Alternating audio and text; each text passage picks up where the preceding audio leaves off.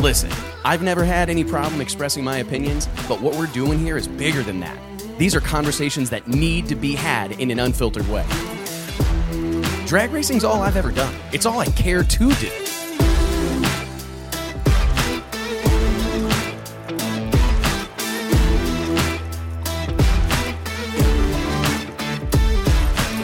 I respect the history, I appreciate how far we've come, but I want more for this sport, and I'll fight for it. It's uncut, it's unfiltered. This is the show of shows. The biggest names in drag racing. No holds barred.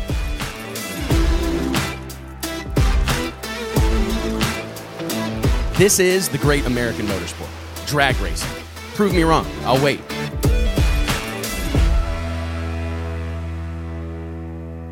I gotta say, a lot of people have made their top fuel debut, right? But I haven't seen one go quite as well, or it's been a hot minute since I've seen one go as well as yours did this past weekend at the NHRA Midwest Nationals at the world renowned Worldwide Tech- Technology Raceway Park outside of St. Louis, right across the beautiful Mississippi River from downtown St. Louis. What a cool place to race, right? The arch off in the distance, like just a, a fantastic track. It seems like we always get some record runs or some really meaningful competition. You see a lot of these guys that are in the NHRA countdown really point to St. Louis as a race that kind of makes or breaks you. It's it's one of those events that have historically had a lot of impact on how things ultimately shake out at the end of the season. So this past weekend, my guest here today made a uh, made his competition debut behind the wheel of Larry Dixon's Top Fuel Dragster. Uh, let's give it up for my man. I, am excited to get to know this young man, the one, the only Cody Krohn. What's going on, buddy? I mean, you are you still like head in the clouds on uh, just floating right now? Yeah, I'm I'm still definitely uh, floating on a wave right now. I guess you could say. Um, it's kind of catching up to me as I go, kind of thinking back and realizing what exactly happened. It still seems surreal, but I'm back home. I'm driving my work van around, bouncing around to different jobs, and it's it's catching up to me, and it's I'm starting to appreciate it more and more. What a moment, right? So, I mean, I know this has been a long time coming, and I got to be honest, I've heard so much about you in recent weeks and months. It's been uh, very rarely do people sneak up on me. Like I'm pretty proud of like I got my ear to the ground. I know a lot of the things that are happening. I ask a lot of questions, but I thought I'm I'm really getting blindsided by this young man. Uh, I mean, I've got Frank Hawley in my ear, my own team talking to me, going, "Hey, this kid's the real deal. This kid's up and co- this kid's a star." How take me back to like day one. I mean, we're at Top Fuel debut. Huge moment. Not gonna yeah. undersell it. But how how did we get here? You're 19 years old. I was reading on autoweek.com this morning. There was yeah. an article talking about you. 19, Top Fuel debut, business owner. T- tell me, how do we get here? Where where does Cody Krohn's story start? Um, so Cody Krohn's NHRA story kind of just started this year, I guess you could say but it goes way way back before that. So I started racing juniors at eight, like a lot of uh, NHRA uh, national event competitors have. Um, and I raced IHRA circuit Southeastern Division, and my dad taught me how to race. You know, I was eight years old, and a crate showed up at our shop because he raced in the late '80s and early '90s in alcohol cars, and he always kind of pushed on me, put like I'm not gonna say pushed on me, but introduced me to it, like surrounded me with it and uh, I, it's something I always want to do. So I turned eight, and this crate shows up at our shop. He goes, "What do you think?" so from there, we started junior racing, and it was like it was just something I couldn't get enough of. You know, it was always like, "Let's do it again, let's do it again, let's do it again." We had a lot of success there, and uh, when I was 14, we stopped racing juniors because my dad had this idea that we're going to build a front engine car because it's something he's always wanted. And I was like, I, I didn't know much. You know, I, my world of drag racing had been junior dragsters, bracket racing. So it was cool for me to see that there was something more, and we went ahead and chased that, and we started building a uh, nostalgia blown alcohol front engine car, which he raced at the Hot Rod Reunion in 2020, and I raced in 21 and 22 there. Um, but that that was my first real car, I guess you could say. So you guys like dive right into nitro racing? No, it was a blown alcohol car. Oh, it was a blown alcohol deal. Okay. Yeah. Okay. So three speed with a pedal clutch. But uh, that was my first dive into like real racing. You know, that was we ran 6-0 class, but that class is basically a heads up alcohol class for the nostalgia series. Yep, yep, I'm familiar. Yeah, and uh, that that was my first hands on experience, you could say, because I got I got the opportunity to build that car with my dad and go through every part of it. And I think that was kind of the turning point point where it went from kind of just a hobby to say, this is what I want to do. Did and you immediately is, know? Well, real quick, I want to touch on junior dragster. So, yeah, your junior dragster racing experience. I'd love to know a little bit about just how much value you place on that experience because it seems like everybody kind of has a different one. We've seen we've seen world champions right come from mm-hmm. the junior dragster ranks. Uh, but we've also seen it like be the end of some kids' careers. There's been some kids that I'm like, oh my gosh, this kid's got so much promise and he, he's doing such a great job, and they seem to have all the all the intangibles, and then they get time to start talking big car, and it kind of fizzles out, right? Um, so yeah. I'm just curious, could you just like share with us was your junior dragster racing experience meaningful? Do you think it contributed to where you're at now and the way things are going? A hundred percent. I think if I didn't go junior racing, I wouldn't be where I'm at at all. I wouldn't be halfway close. I may not even be racing because for me, that was like I said, it was my first time ever going on track. Was in a junior, and it kind of gave me the chance to get used to the not just physically racing, but the atmosphere of the track.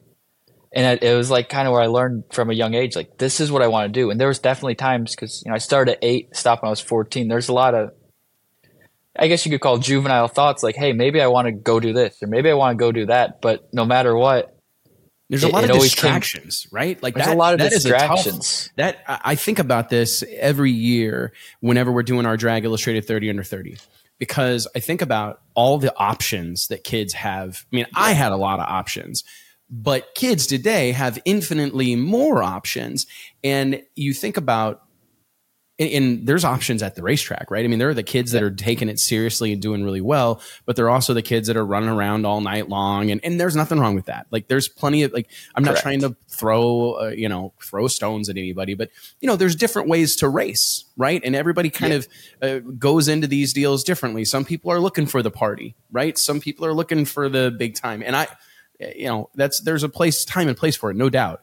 My point is that everybody kind of does that situation differently and i'm curious like what were some of those lessons that you learned along the way that you think helped advance? Like you talked about the atmosphere and just knowing the, the lay of the land but tell tell us a little bit about like the life experiences that junior racing provided you because it is it's like it's um it's like trying to navigate high school. You know what I mean? Like some real, t- yeah. and you're at a weird point in your life. So I, I, just, I think that we can't put enough value on that junior experience. So I'd love to hear you kind of dive into that a little.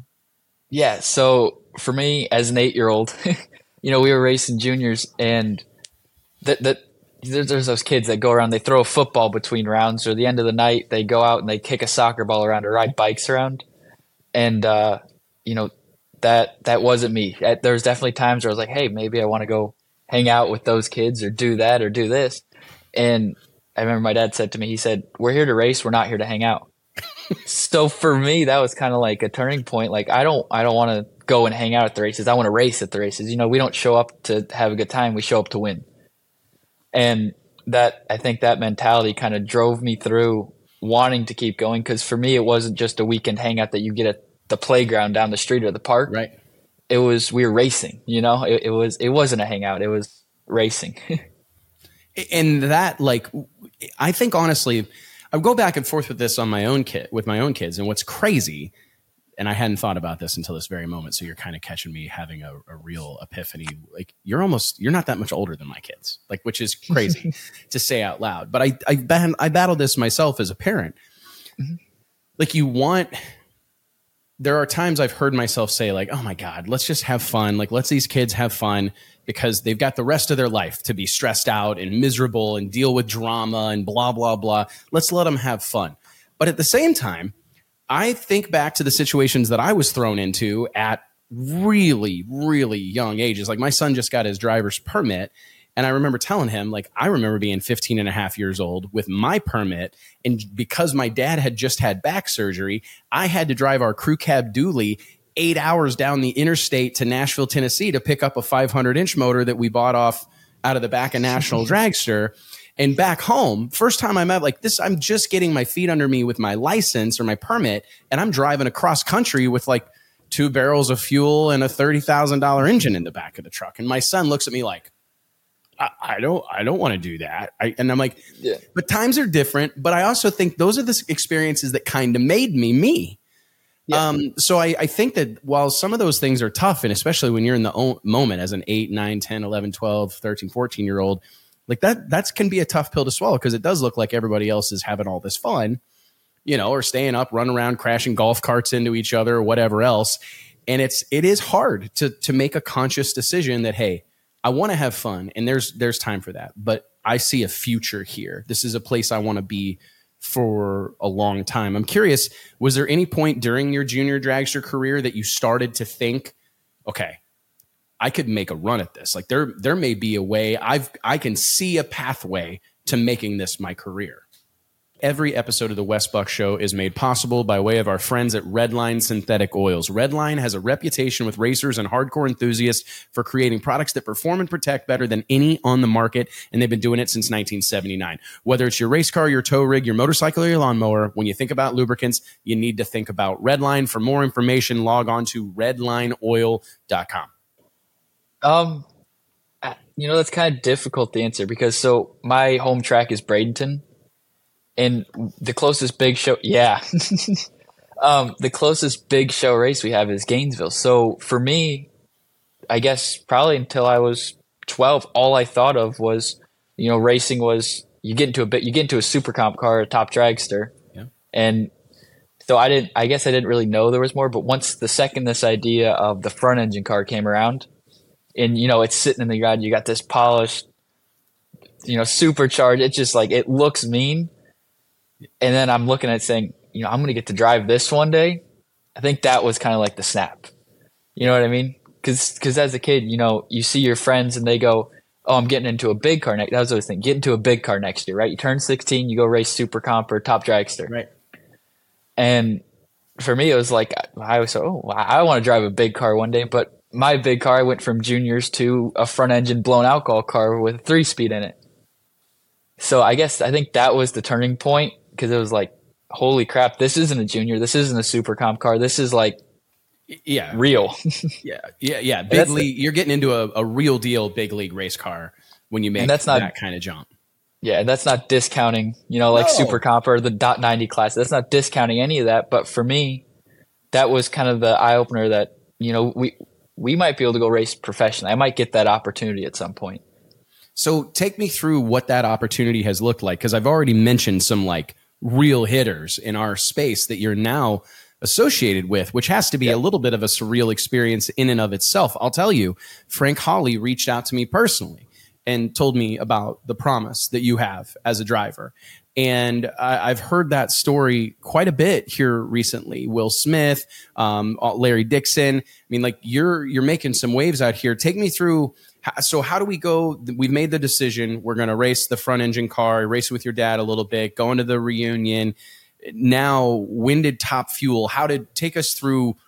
How did we get to like getting a Top Fuel license? Because that there's plenty of racers that set out just to say, "Hey, I'm going to get my Top Fuel license." I don't know if I'm ever going to do anything with it, but I'm going to say I I did it. What did getting to that point look like for you, Cody?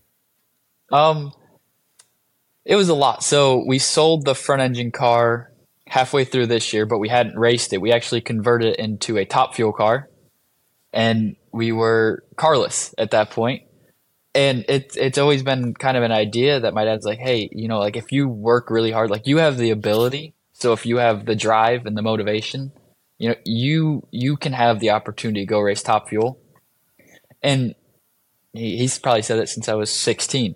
And for me, you know, 16 year old saying, "Oh, I'm going to go run top fuel," I, I almost kind of brushed it off. You know what I mean? Like it's it seems far fetched. Um, but as we went, you know, he discussed it more, and it, it's always he has always done and worked so hard to try to push me as far as I can go. So we kind of discussed it and discussed it and discussed it, and uh, finally we said we sat down with Frank, and Frank had talked to Larry, and it, it it worked out to where this is the opportunity we have. Let's do it. You know, it was like a where else are we going to go? Right? Because that's the end game goal.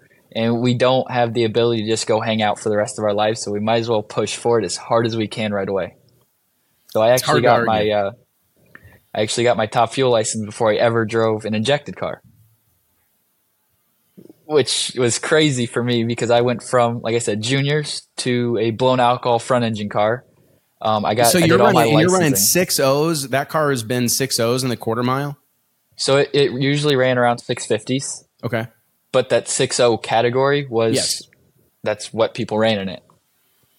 Um, so it was it was a big jump for sure because, like I said, we went from juniors to a blown alcohol front engine car to top fuel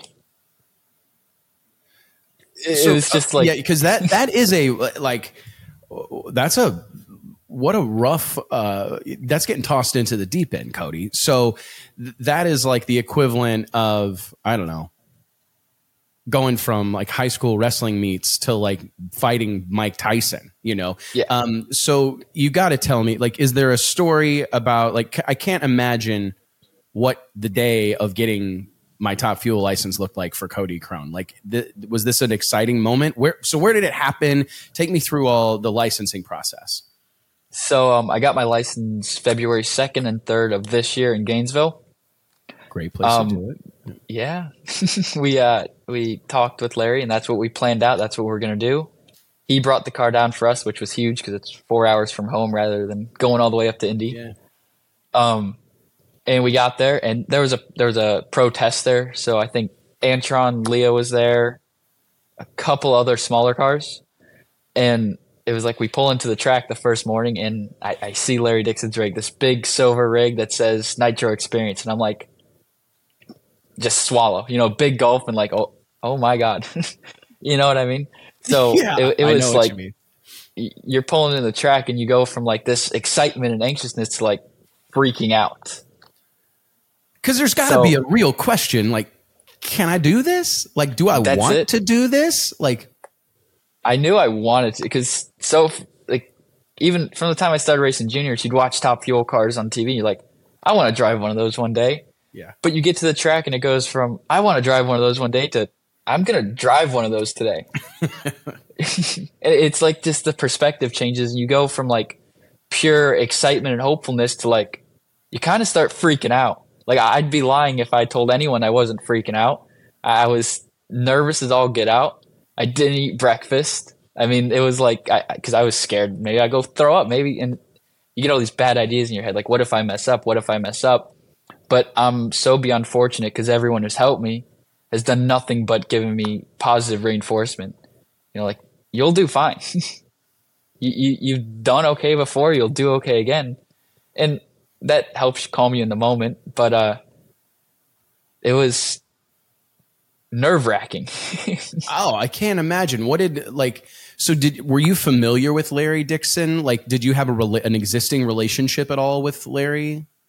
Uh, not personally. No. Oh, okay. So I went up. Uh, that was around the PRI show. Yeah. I went up to his shop and got a seat poured in the car, and it was in a, in a, it was an arrangement we were making went up there, got a seat board, saw him, met him, shook his hand for the first time, and kind of got introduced to him.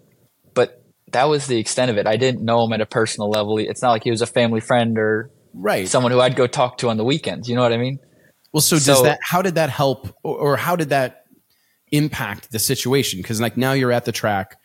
I'm sure you're parked. You know, you're you're parking across the way from the trailer, right? I can envision yeah. this in my mind, and it's like I'm getting out, mom, dad, with you. I'm sure right? Getting out, walking over toward the rig. Like, take us through some of that. Like, cause it, getting, it's crazy to the, all the things that you're having to deal with in this moment. Like, you got to get to know Larry, you got to get to know all these crew guys, you've got all these faces that you're about to be introduced to. Um, and you're going to jump behind the wheel of a 11,000 horsepower race car and, and firewall it like that. So it seems like a lot to process in a moment. Um, it was a ton to process. I mean, absolutely, there was so many stimuli going on at once. Yeah. But for me, I think the fact that Larry was willing to let me license in his car calmed me down a bit because you have this guy that's a three times champion. He's extremely successful. He's proven that in multiple ways, and he's going to let me drive his car. And I, I'm unfortunate. Like I don't see Larry Dixon standing on the side of the standing on a street corner with a sign that says "Want to drive my car." No. So for me, that that was that probably calmed me down a little bit. um, knowing that he was willing to make that trip down there, he was willing to drive the time to get down there, set up, bring guys, bring a bring Tony Shortall to tune it, and believe in me enough to take his time and his effort to go do it. Says a lot. Yeah, that that was there was a lot of words there just by him being there that he hadn't spoke. So now it's time. So now you're you're talking to what? Tell me, take me through. Like, did he have some like words of wisdom? Was there a lot that he, or, or like, how does that? What does that process even look like? Because I know I've warmed a top fuel car up, um, and I intend to drive one uh, sooner rather than later. I'm going to go ahead and put that into the atmosphere. I'm working on. Something. There you go. But um, I will say, like, it was interesting like I was surprised that it wasn't as loud as I thought it was going to be because you know where you're sitting, right? You know what I mean? Like you're in front of the engine. That was a new experience for me personally.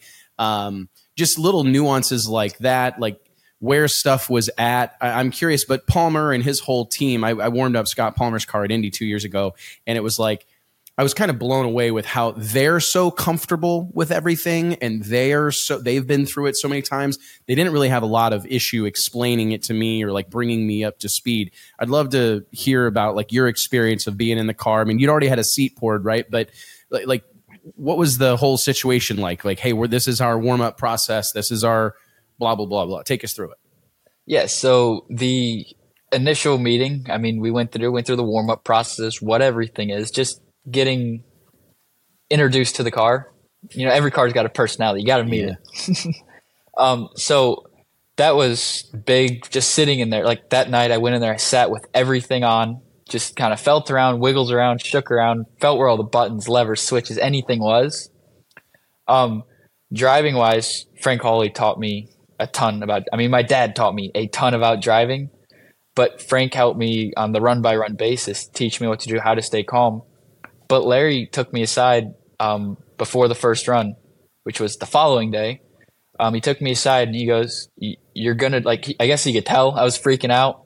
I tried to like you know look cool, right? Want to be the cool guy, right? I was freaking out, and I think he could see right through that and could tell. And he pulled me aside and he's like, "You know what? You're gonna do okay."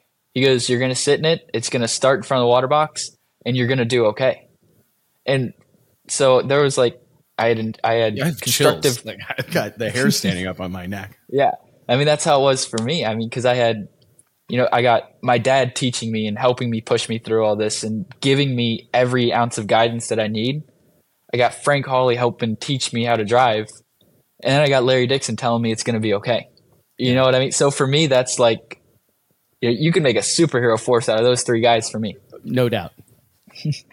and uh, it, it was that kind of calmed me down. And we, we went there and we showed up for my first run. It was planned half track run. And we're sitting there in the water box and they start the thing. And, you know, you're sitting. I'm like, man, I don't remember because I'd gotten out of a front engine car. So I'm sitting there. I'm like, I can see so much. Yeah. But I'm so low to the ground. and it's like, it's different for me. And they start the thing and it starts cackling, it starts popping. I'm sitting in there rocking about like this. Yeah. And I'm like, I, I might have thrown up in my mouth a little bit. I, I might have. Because yeah. at that moment, it went from, man, this is exciting t- back to that whole, oh my God. Really happening. it's, it's really happening right now. You know, like the, the things that you dreamed about as a little kid or you watched on TV, it's like, holy crap, like this is as far up as you can go when it comes to NHRA racing. And I'm at that time, I was 18 years old and I'm sitting in one of these things in front of the water box and he just told me to pull it on the high side. He just told me to turn the fuel on. At that point, it's like you're freaking out. You're sweating, you're shaking, and you're trying to do whatever you can to stay calm. Which was, I can't imagine being very easy to to achieve. So no. one of the things that I'm always shocked by is like, can you? What was it like? You roll through that puddle of water on the track that Kenny Bernstein went 300 miles per hour on, right? All this history and you mat it, right? And it's like, thank God these things have a throttle, you know, have a, a, a, throttle stop on them and whatnot. Like, you know, Clay Millican does a burnout in one with those damn things without one, which I think is impressive because awesome. impressive. But that's was uh, that like was it a what was that moment like? The first time you moved the throttle pedal, you got that hook pedal on, those big ass boots, you mat it. I'm sure that was a a situation in and of itself. Um. So from the moment I rolled through the water box, you know, I'm rolling through, kind of feather the clutch a little bit, get some momentum going, and Larry's like standing about right next to me. His signal to do the burnout was he lifts his arm up.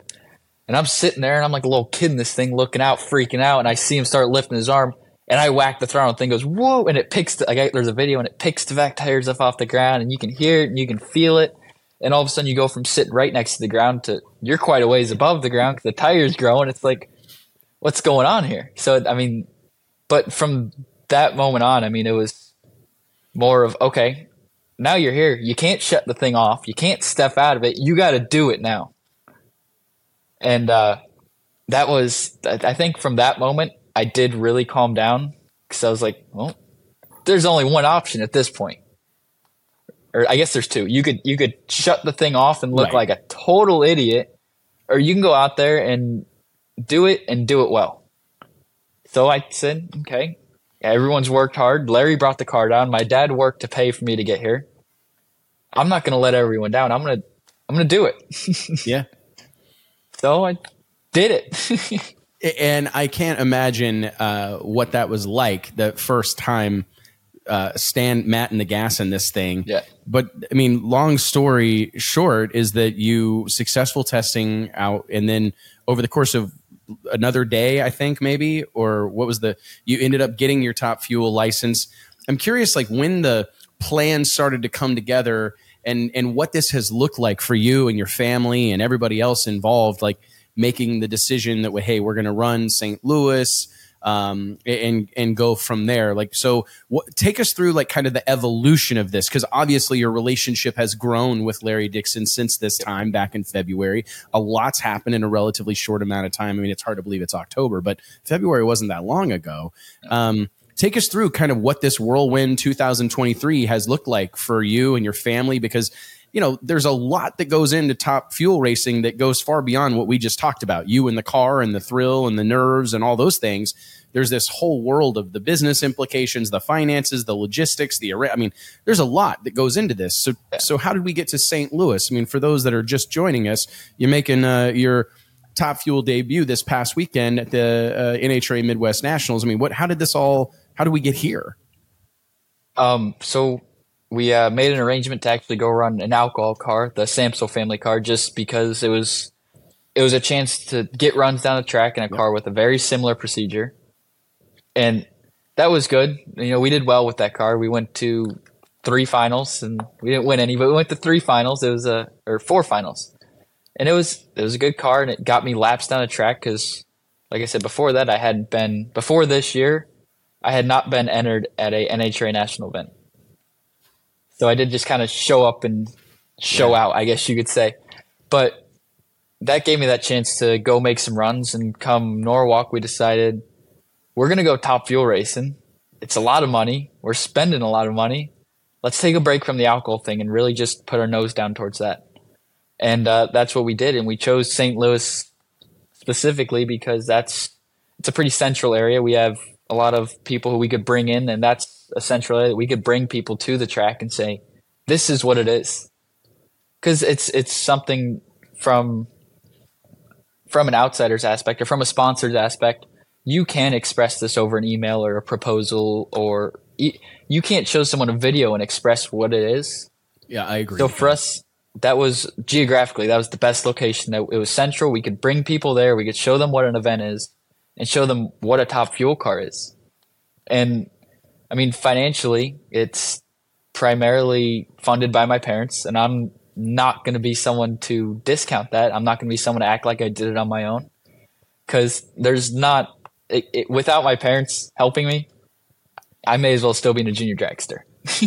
well, and I mean, I mean, I think that a lot of that, a lot gets made of that stuff, right? Yeah. But I mean, here's the thing like, you don't have to look very far like I'm gonna get myself in trouble here, but like you, you, can look at the White House and find out that like you can still you can give kids everything in the world and they still may not it may not work out right? Yes. so like there's plenty of examples of that. And i honestly think in this day i mean especially in our sport i'm blown away with like the the type of people that our sport produces like I'm sure there's some spoiled rich kid that we could labor over how much of a jerk he was, but I don't see that in our sport. And it's because there are so many people that while they maybe have reached some sort of perceived level of success financially, like they came by it more often than not the hard way. It's a group of people that are like blue collar, hardworking, do it yourselfers in in uh, with bellies full of ingenuity, right? And like mm-hmm. that are going to find a way. And I just I don't know. By and large, this is a community uh, that produces incredible people and incredible citizens. So I don't let anybody flip you any crap over that. Like I hope to afford my kids a better life than my parents afforded me, and I hope that they do the same. I too much gets spent on that. Like I see you demonstrate your character in many other ways, right? Like the way you carry yourself, the way you behave um, when no one's looking, right? Those are what like define us. And but I appreciate you also being like man enough to just take that on head on because I'm sure that does get tiring because there's yeah, a lot of it, that, it, you know. And it definitely gets brought up. And for me, the way I look at it is, I, I don't like saying this kind of set of words, but I'm not a rich kid. it, and that maybe I'll get some crap for that, but at the end of the day, every day when I wake up, there is not one person. I'm 19, so there's not one person in this world that owes me anything. And every step of my life, basically, especially my racing career, there's been a ton of stuff handed to me. So to that, I owe huge thanks to everyone who's helped me, but I also owe it to them to do whatever I can with what they've given me. And that's like, for me, that's that's such a huge part of being able to go run top fuel is because not just the financial side, but like I said, my parents have stuck by my side the entire time, and I I've put them through the ringer a few times. You know, I, I was. Man, we're all guilty of that. Yeah. Yeah, and it's like for like without them being there, I wouldn't be here. And have you? I, I, tell people this a lot, and you hit the nail on the head a minute ago, buddy. Uh, expecting nothing. Like I tell my guys, I tell my kids, expect nothing accept everything. Because the world like if you're doing things in the way i look at life like if you're putting good out into the world good is going to come back your way and it's your job to accept it when it shows up. And that's what i think that you're doing is that you're not going in into every day or you know, any of these situations expecting it to be given to you or expected it to be done for you or expecting it to be easy or whatever the case may be. But when opportunities come your way you're going to make the most of them you're going to accept them. And i think that that totally makes the story work where maybe it doesn't if there's that expectation connected to it, right? Yeah. Yeah, and absolutely. And like for me it's I know that nothing is given because my dad has a landscaping and stonework business. You know, he he goes outside and works every day outside in the heat in Florida so that I have the ability to drive a top fuel car. And on that same note, he gave me the ability, instead of going to work at a grocery store or restaurant, to take what it took to start my own business and start doing detailing and ceramic coating. And there's just like there's so much that went into that weekend that you can't you can't just talk about. You can't express it in an hour talk or a two day talk or a ten year talk probably. Yeah. Because like just for that one weekend, the amount of effort and time and I don't everything that went into that one weekend. It, it, just amounts to so much more than what you can express. And I think that's one of the reasons why that weekend was so valuable to me. Like it was great. It was my top fuel debut. It, it may open up a ton more gates, but it was also like like a checkpoint, if you will, because we worked that hard to get that far, and we got that far. and I got to tell you, man, I, I would like for those that are like keeping score at home. I mean, you qualify with a 381 at 319 bump into what was a competitive field. Like my boys on here, you bump my buddy Buddy Hull out. Right? I know. Like, I felt he, bad about that. He was yeah, letting he, us use his generator for the weekend too. he's my dog. He's a good guy, man. He's right down here by me in Frisco. He's a mm-hmm. uh, great, great human being. Kind of just getting Absolutely. to know him the last year or whatever, but really a uh, fantastic guy. But no, I mean, I'm just, and I say that because it's, you know, we've seen fields that, and there's events on the schedule that you can kind of cherry pick if you're you to go, hey, we're going to guarantee, like if we go to this one, we're getting in. Like if you would have went to Epping, you know, you don't even really have to worry about qualifying because there's barely Yeah. going to be enough cars there. And I think it's interesting because for all those things that you said about St. Louis, it could also be argued that that's like a tough place to go try to make a dent because everybody's been running all year. The weather's typically good there. Track's typically good there. Um, that's a tough one. But you guys threw your hat into the ring, w- walked away. Fifth, number fifteen qualifier. You got to run Mike Salinas in the first round of action. Uh, you leave on the old boy, 078 to his 105, um, and it, it it kicked the belt off of it or something, didn't it? Yeah, it uh, it actually sunk a piston. It melted a piston, and Tony Shortall shut it off about couple couple hundredths right before the pan uh, pan pressure switch shut it off. So props to him for doing that because he might Yeah, have saved a lot more damage. Um, But I mean, I, I, I can't imagine asking for much more successful of an outing in Top Fuel in 2023 than what you guys had in St. Louis. I mean, when you guys reconvened at the trailer, you know, let's back up. We're shortcoming. We're, we're skipping. What was it like Saturday night knowing you made the field? Like sitting there in this moment, all that you just talked about with your with your parents, who I'd like to learn a little bit more about as well. Um, what was that moment like on on Saturday night? Um, I don't think I realized what happened Saturday night. Um, I don't like, especially after the last qualifier. I don't think I really caught up to. We just qualified at our first national event. We showed up.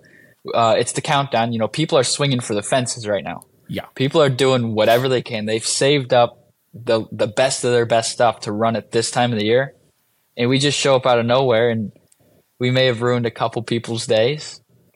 Uh, but but that's racing. You know, we came out here to compete, and although we didn't win the race, we showed up on Sunday, which is a victory in itself. And especially at the debut, it was like we didn't just show up and disappear. We got some people talking about us. You know, like who who is this? Like what you said, who is Cody? I, I have no idea. Like I literally, I, I, you know, and that's why I was excited to talk to you because uh, I thought, you know what, I, I just, to be honest, man, I, I have an infinite amount of respect for it, and I, I feel blessed that I've had a unique perspective for a long time here, like just getting a front row seat to a lot of cool stuff and uh, getting to kind of look behind the curtain on a whole lot of uh, things. But I know a lot about like what it takes to get to that. And like you're talking about all those pieces of the puzzle and the people uh, and the commitment that's required from all these people that are oftentimes strangers or not family. You know what i mean? Like no one it's not like i need to do this because cody's my brother or because cody's my cousin or he's married to my sister or whatever. Like the coming together that is required from all these people and the trust that, and belief that is required it can't be overstated how significant it is.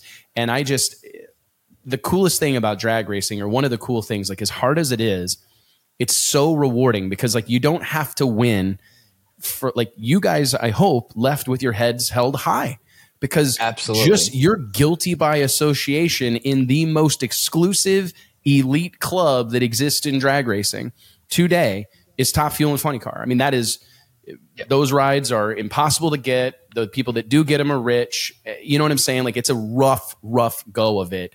And to Yeah. even have the balls to attempt it is one thing, but to do what you did in St. Louis, Cody, was really like uh, it was incredibly impressive. I mean, I'm curious, did you guys feel that? Like, I mean, tell me about your mom and dad. Like, how are they feeling about this whole moment in time right now, seeing their son have this, mm, this, this, like I said, moment in the sun? And hey, gang, remember that each and every episode of the Wes Buck Show is made possible by way of the team at Stroud Safety. Stroud Safety is known for their top quality racing safety equipment from drag chutes and seatbelts to fire suits and blankets, all 100% made in America. So log on to stroudsafety.com and make sure you tell them we sent you. Um, I, I hope they felt great about it. um. I know definitely for the weekend we were all throughout we were all a little overwhelmed. Like Saturday morning, I was playing parking guy. I was riding around in my little Honda Grom, parking people that were coming for us, figuring out logistical stuff. Yeah. My, my dad was still figuring out logistical stuff. My mom was laying out T-shirts for the guys to wear for the day, or polo shirts for the guys to wear t- for the day. So it was a lot of work in the moment, and I, I think just from the conversation since, I think it's starting to catch up with them as well that w- we did really well. It- you know, we didn't go out there, we didn't leave with a Wally, but in the grand scheme of things, we did really well as a team. I can't argue, mm-hmm. man. I feel like, you know, like I said, you start when you're watching from even afar and you can sense, like, hey, man, this deal's put together. There was no, I didn't see any, like, watching the NHRA.TV broadcast and like dealing with people that we had on the ground. It's like, I didn't see any of the the things that you typically see like with a new team. Like mm-hmm. I was surprised at the way, like just the starting line, line procedure, backing up from burnout, staging, all those things that happen getting from under the tower to the starting line, right? There's a lot of moving parts in that moment yeah. in time, and everybody's got to do their thing. And you guys looked pretty well oiled, you know, in that moment. Where does yeah. that? W- what's the future look like for you guys? I mean, and because we got to talk shop here, we got to talk a little business, like the business of Top Fuel Racing is a whole thing in and of itself. You talked about sponsors, bringing in guests. You're doing custom crew shirts for everybody. Like, where what are your kind of what's the action plan? What what's your vision for the future of Cody Krohn's drag racing career? Um, so just like you said, it's there's a lot that goes in. It's no longer five guys in a garage. It's a lot of people. It's sponsors. It's influencers. It's people working. And for us, like in St. Louis, we had a few sponsors. We had JBS Equipment, Justin Bond, the Pro Mod driver. We had Bob McCosh Chevrolet, the alcohol funny car driver. Columbia, and Missouri zone. No, sorry, Columbia, Missouri zone. Yeah. Hey, that's where I was born, so I it was cool to have him help me out. But no joke. That, those okay. those were people that just believed in our idea, right? Because I had nothing to sell. Those people that just had faith in me. And going forward is now we have something to sell. We have we have a race. You know, we have a race that we entered in. We did all right at. We did it. We looked professional doing it. I mean, that was our big goal. It, Frank said something. He said, uh, "As stupid as you may be, it, not directed. I mean, as stupid yeah, as yeah. you may be, don't look stupid. Yeah. And that was our goal. We were, we were trying to put together something that looked professional and well done and well planned. And our goal going forward from here is using that weekend as a tool, using it as an asset to uh, build on it and, and maybe find those sponsors and find those right people to partner with and build relationships with to help us keep doing it and keep doing it better.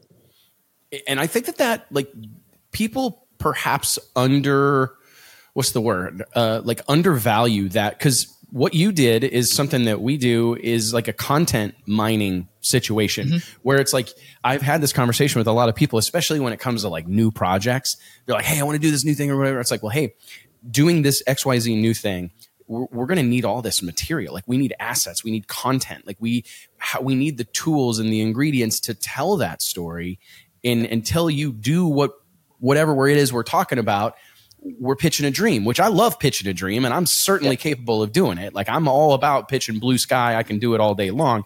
But man, it makes things easier when you've got like, hey, here's the race we went to.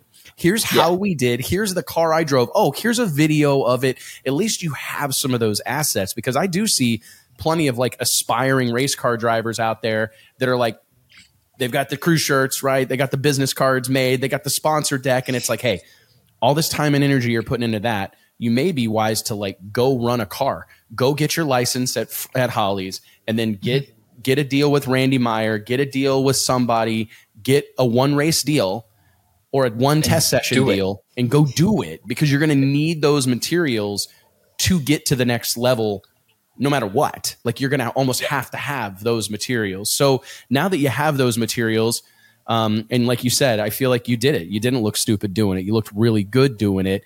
Um, and you've got like some of the things that I was reading in that Auto Week article. It's like it's been a hot minute since we've had like the teenage guy or like the really really young. We've had we've been blessed to have plenty of young people uh, involved in the sport, but this is a fun storyline that I could see our sport kind of rallying around. So like, what's the what's what's the next step? I mean, are you guys contemplating any sort of schedule for 2024? Is it too too early to to consider those things, or what are you looking at doing next? For us, it's I would definitely say it's too early to consider a set schedule for 2024 simply because, like I said before, my dad's a blue collar worker. I'm a blue collar worker. And that car, I mean, we had people helping us. We had JBS Equipment and Bob McCosh helping us because they believed in our idea. But we need to, from there, the plan is the CK logo on the side of the car is every race have it get a little bit smaller and a little bit smaller and a little bit smaller, and someone else's get a little bit bigger and a little bit bigger. And I mean, that's all it comes down to because my me and my family we're, we're not rich people. This isn't someone where I can go out there and say, "Oh, just put it on my tab." Right. And, I understand. yeah. That's we we got to work really hard to sell what we have and, and find the right partners to help us keep doing it. Do you see any like what's uh is there a one of the hardest things about Top Fuel is that there's no like A Fuel is fantastic. And I guess what I'm asking is do you see any value in like trying to go get laps and go be out there and be visible? Because one thing I've really been impressed by the last few seasons is how many stars are being born out of top alcohol dragster right now. Yeah. Like I'm genuinely shocked about it. I mean, what, and I think, in my opinion, and don't get me wrong, there's been plenty of very successful and ultimately very successful people to come from top alcohol. This isn't a new thing, mm-hmm. but it seems like there's some the social media, the internet, the connectivity that exists today has allowed you don't have to race NHRA Top Fuel to develop a following right? Correct. You you can race. I mean, some of the biggest stars in motorsports or in drag racing are no prep kings guys or radial tire guys. I mean, it's it's kind of crazy. There's a lot of ways to to skin the cat now. Do you feel any desire or what's your thought about like building your own brand? Maybe by renting, like making it well known that the goal is to race top fuel, but I want to go become more of a face and kind of develop my my brand out here in top alcohol, or or what do you think the? So I probably won't go back to top alcohol but that being said, after I raced Top Alcohol, I spent five races with Tim Wilkerson. I spent two races working on Jackie Frick's alcohol car, just being at the races to build who I am. You know, I got to go out there and I was working, but I was shaking hands. I was introducing. I, I became familiar with some people. Um, but I, I don't see. For me, it doesn't make sense to go back down because we've we've put so much into Top Fuel. So to take a step back would be like, oh, that was fun once. Let's go right. back. Oh no, I and, totally understand. And, and, that's not saying. I mean, you got someone like Julie Nataas who has absolutely blown up because of alcohol racing. You know, she has made a huge statement. Anyone at the drag strip knows who she is, and she has desires to go top fuel racing as well. And there's nothing wrong with top alcohol, but for me, it makes more sense because the end game goal is to be a team owner and a team operator. And it's always kind of been if you're going to do it, why wait? So hey, we're man, just, we're swinging I, I for the argue. fences. Yeah. I mean, hey, listen, I mean, a case can be made. I mean, like you said, I think that Julie is probably one of the best examples, but there are many. I mean, uh, the Myers girls, right? I mean, there's just the Salinas girl. Like, there's a lot of people. Madison Payne. The, I mean, my gosh, the list goes on. There's tons of people. Ch- uh, Chad Green's son Hunter. Like there's mm-hmm. there's a lot of people that are like developing. Mike Lewis, my my God, the run that he's had. I mean, he's no stranger out here. Everybody knows who he is, and he's been around the game for a long time. But it's it's crazy how that pla- it feels like that class's status in our space is elevating right now. So I was just curious if like, but you you hit the nail on the head. I think musicians experience this when they gig. Like it's not always the most glamorous thing, but being out there like on the road, meeting the people, shaking the hands, living the life. Like that's a valuable experience. What was it like going out and like working on Wilkerson's car and like what's your take on the, those experiences? Because I, I, mean, working on Jackie Frick stuff, you're working hard, working on the Wilkerson team. I'm sure that was a great experience as well. Yeah, that was great for me because that was my first real experience being around a fuel car during a race. And it was a funny car, and I drove a dragster, but yeah, it was it gave me time to not only be out there and meet the people, but to get familiar with the car itself and go out there and watch other people run and watch people make mistakes and say, okay, maybe I shouldn't do that. Or yeah. go out there and watch a team set the world on fire and say, what did they do differently from everyone else? But for me, I mean, there was a memorable moment in uh, in Topeka where I was draining the puke tank on the back of Tim's car you know, standing there bent over watching this nasty 70 weight or 90 weight or whatever it is, thick, nasty green stuff. And someone comes up to the rope and says, Aren't you Cody Krohn? I, I saw your stuff on social media. You've been racing that alcohol car, right? So for me, it was like little instances like that helps because, like I said, I was going out there to not only learn about racing, but to meet people and create a yeah. name for like what is CK racing. It was I think this was also no, this was in Brainerd, I went over to Scott Palmer's trailer because I heard that Bobby Lagana was over there, and I wanted to talk about something with him. And I walk up in there, and Bobby and Scott were talking, and uh, I just kind of went over there and introduced myself to Scott because I'd never met him. And about halfway through, he goes, "So what's that CK on your hat?" And Bobby turns to him and goes, "Well, that's CK for Cody Krohn." He goes, "Who's that?" I go, "That's me." so it was like things like that. Like Yeah. they they all help because it, it kind of creates a buzz about who I am. Well, and you've got to be there. Like you got to be there. Like it's Yeah. so hard. Um, but and it's it's especially challenging like l- later in life and different seasons of your life. But I'll tell you, man, I point to that time and time again. Uh, I some of the best advice I ever got from uh, in the racing business was from Chris Economaki, who is the founder of Na- uh, Speed Sport News, which is like a huge motorsports magazine. Anyways, um, he told me go to the races. That like that was his secret to success. Go to the races. And it sounds almost like duh right? And i i think in the moment part of me thought whenever he said this to me i go well what a dick. Like of course go to the race thanks for the you know enlightening easy, right? wisdom brother you know really appreciate it. Here i was looking for like a gem like a nugget you know and something that i would like get tattooed on my arm like some words of, that would really in, inspire me but I look back and I go, oh my God, he was so right. Like those, in those words were inspiring, more inspiring than I gave them credit for in the moment. But it, it reinforced this notion that like, this is never going to happen at home. I've got to go to the races. I've got to meet these people. I've got to build a network. I've got to, you know, make these connections that are going to, you know, come back around at some point later in life. And it's, uh, I think that's really wise, maybe beyond your years. Where does, you know where it comes from and i'm going to answer my own question like i was getting ready to ask where does this like skill set or knowledge come from about like building a business but it, it's small business you guys your family is a small business owners Yeah. like that so much good is rooted in growing up in a small business i mean you have to Yeah. How valuable has that experience been? Like working with your dad working for yourself now with your ceramic coating business and detailing business. Like how valuable has that been in building ck racing? It, it's been huge because just like you said racing anymore it's a business. You know you go out there and you have a business and whether that whether your job is to work on the car or to drive the car or to manage tickets it's a business out there. And for me as as a detailer you know i started off mobile detailing and now i primarily work out of shop but it's you know you go out there you have customer interactions you meet new people you you can read people a little bit better and you can learn how to handle different situations that maybe someone throws at you to where it's like if you do work for someone and say i've never had this happen. Just a disclaimer Yeah. but they say i don't like it. I don't want i don't want to pay you.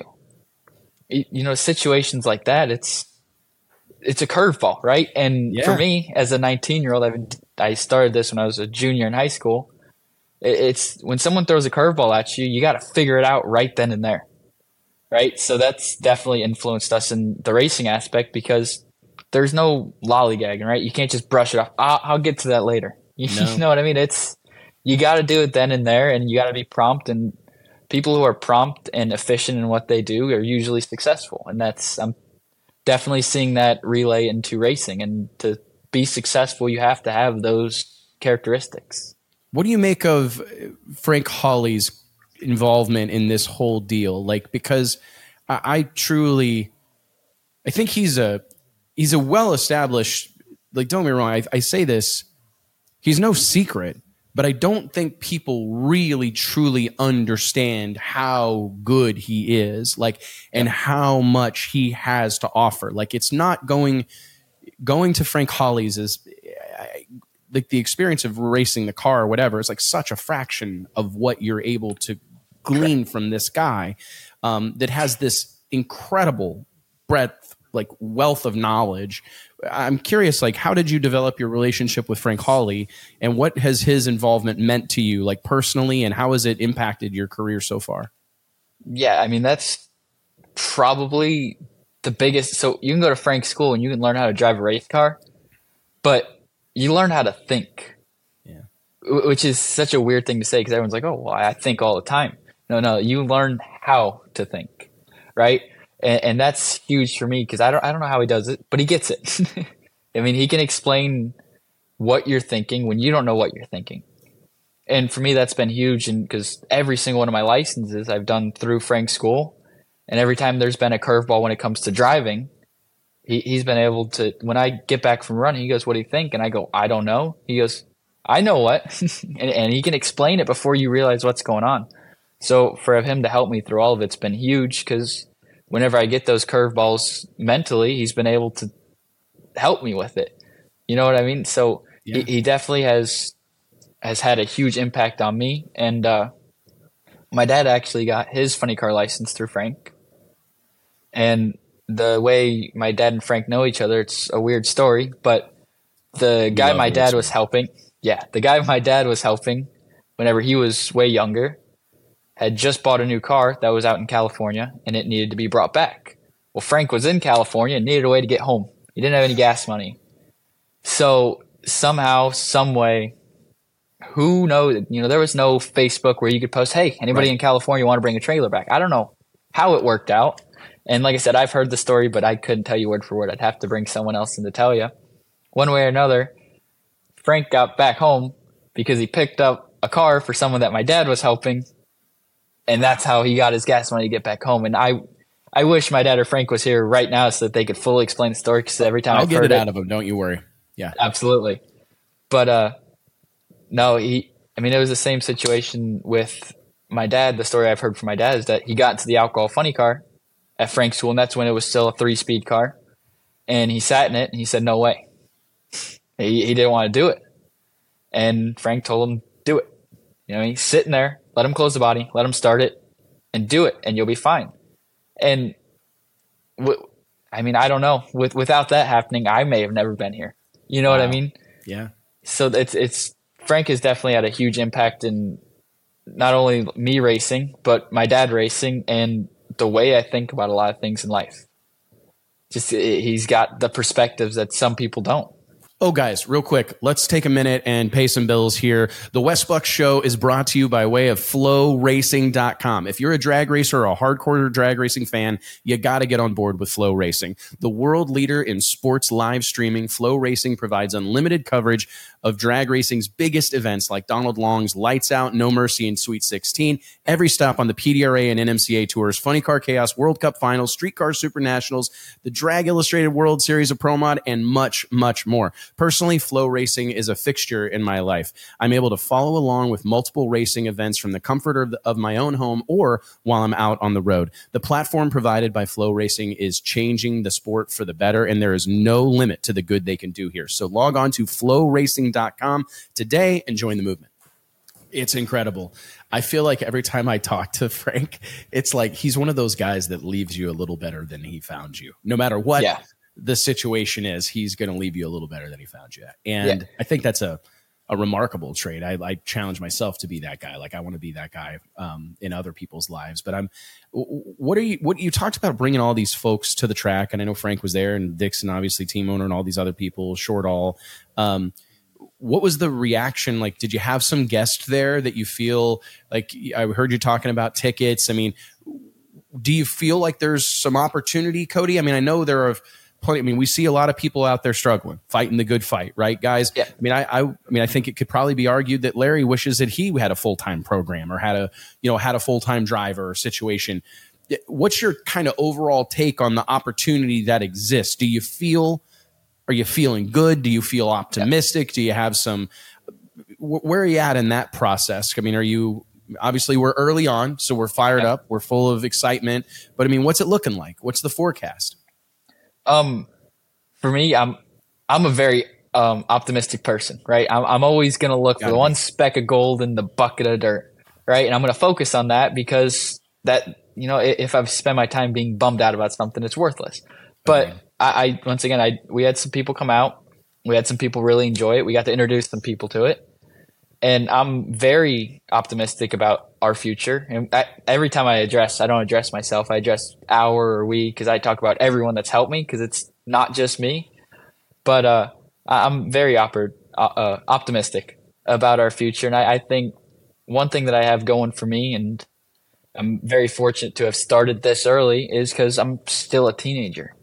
Uh, I'm still a kid. I can't go out there and I can't go get an alcohol sponsorship because I'm only 19. You know, I was yeah. thinking about it hypoth- hypothetically. If something went crazy and I went out there and won my first race, I couldn't have the champagne bottle at the other end. Right. Right. Yeah. So that's for me. Everyone's got their tools that they can use to market. They have a backstory. Or they have an association, and and for me, that's that's what I got set me apart. Is that I'm the new guy, right? And, and really, like decidedly young guy. Like a, it's not like a spin. It's not like you're my age and yeah. like can wear skinny jeans and like try to call myself young and hip, right? but like you're actually 19. Like, I mean, you're right. Yeah. Like, because for whatever doors are closed, the booze ones or whatever, it seems like there's probably some that are wide open because of the fact yeah. that you're a clean cut 19 year old man. Yeah, and that's that's our big thing is trying to figure out how how can we market that, and it's like, uh, for me, I don't like taking right. I don't like taking something, so I want to as we go down this road, I want to find something that whoever helps me out, I can help them back is my big thing.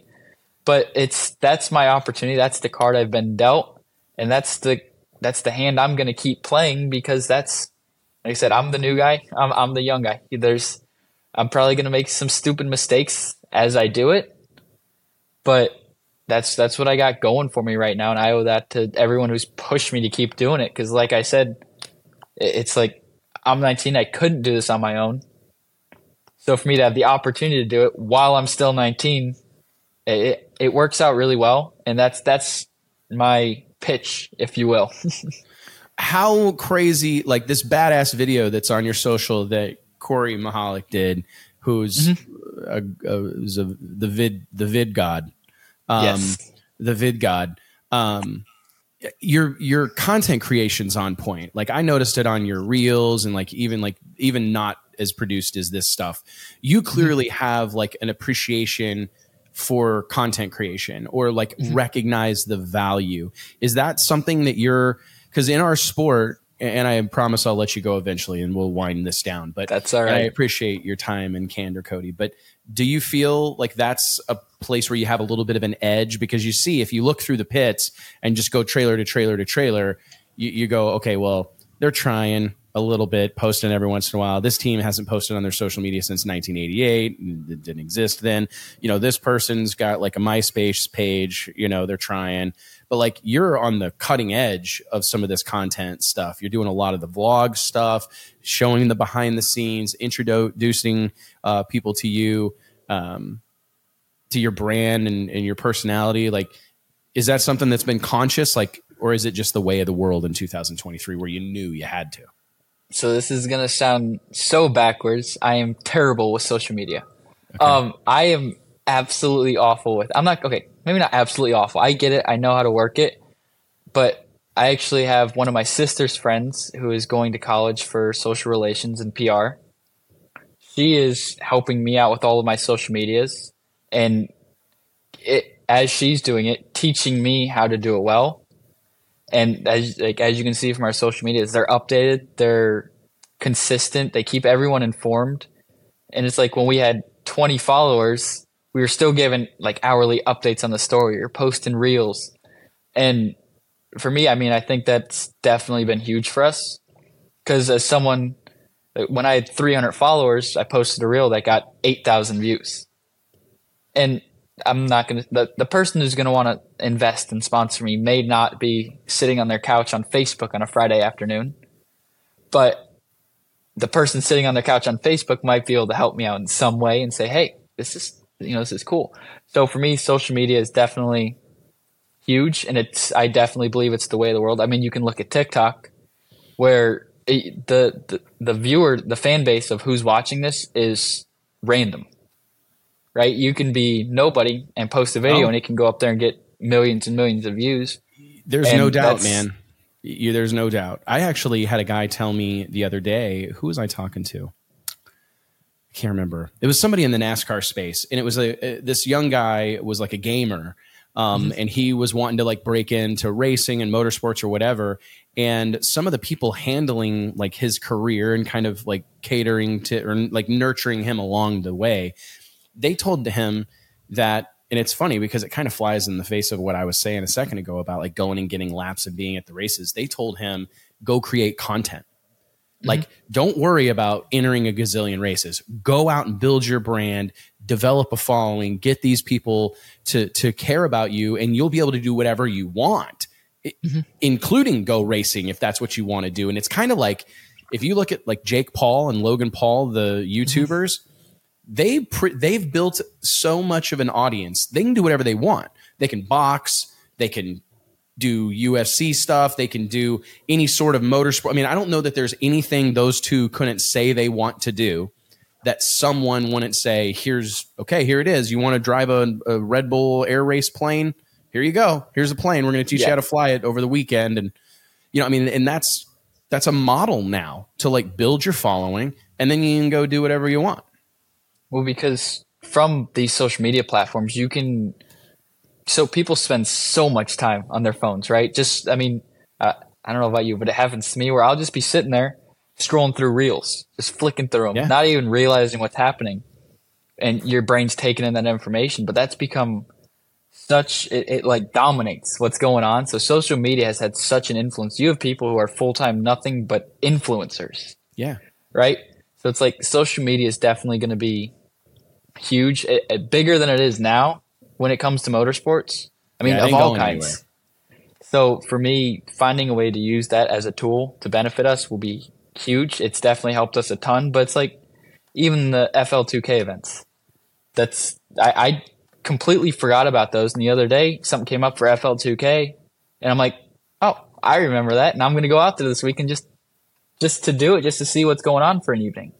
So it's like stuff like that where you, you don't have newspaper articles anymore about a racing event. You don't like you can have yeah, articles no, in a national dragster. I mean, and that's not discounted. Articles in national drag. Oh yeah, articles, no, I understand. Yeah, they're huge.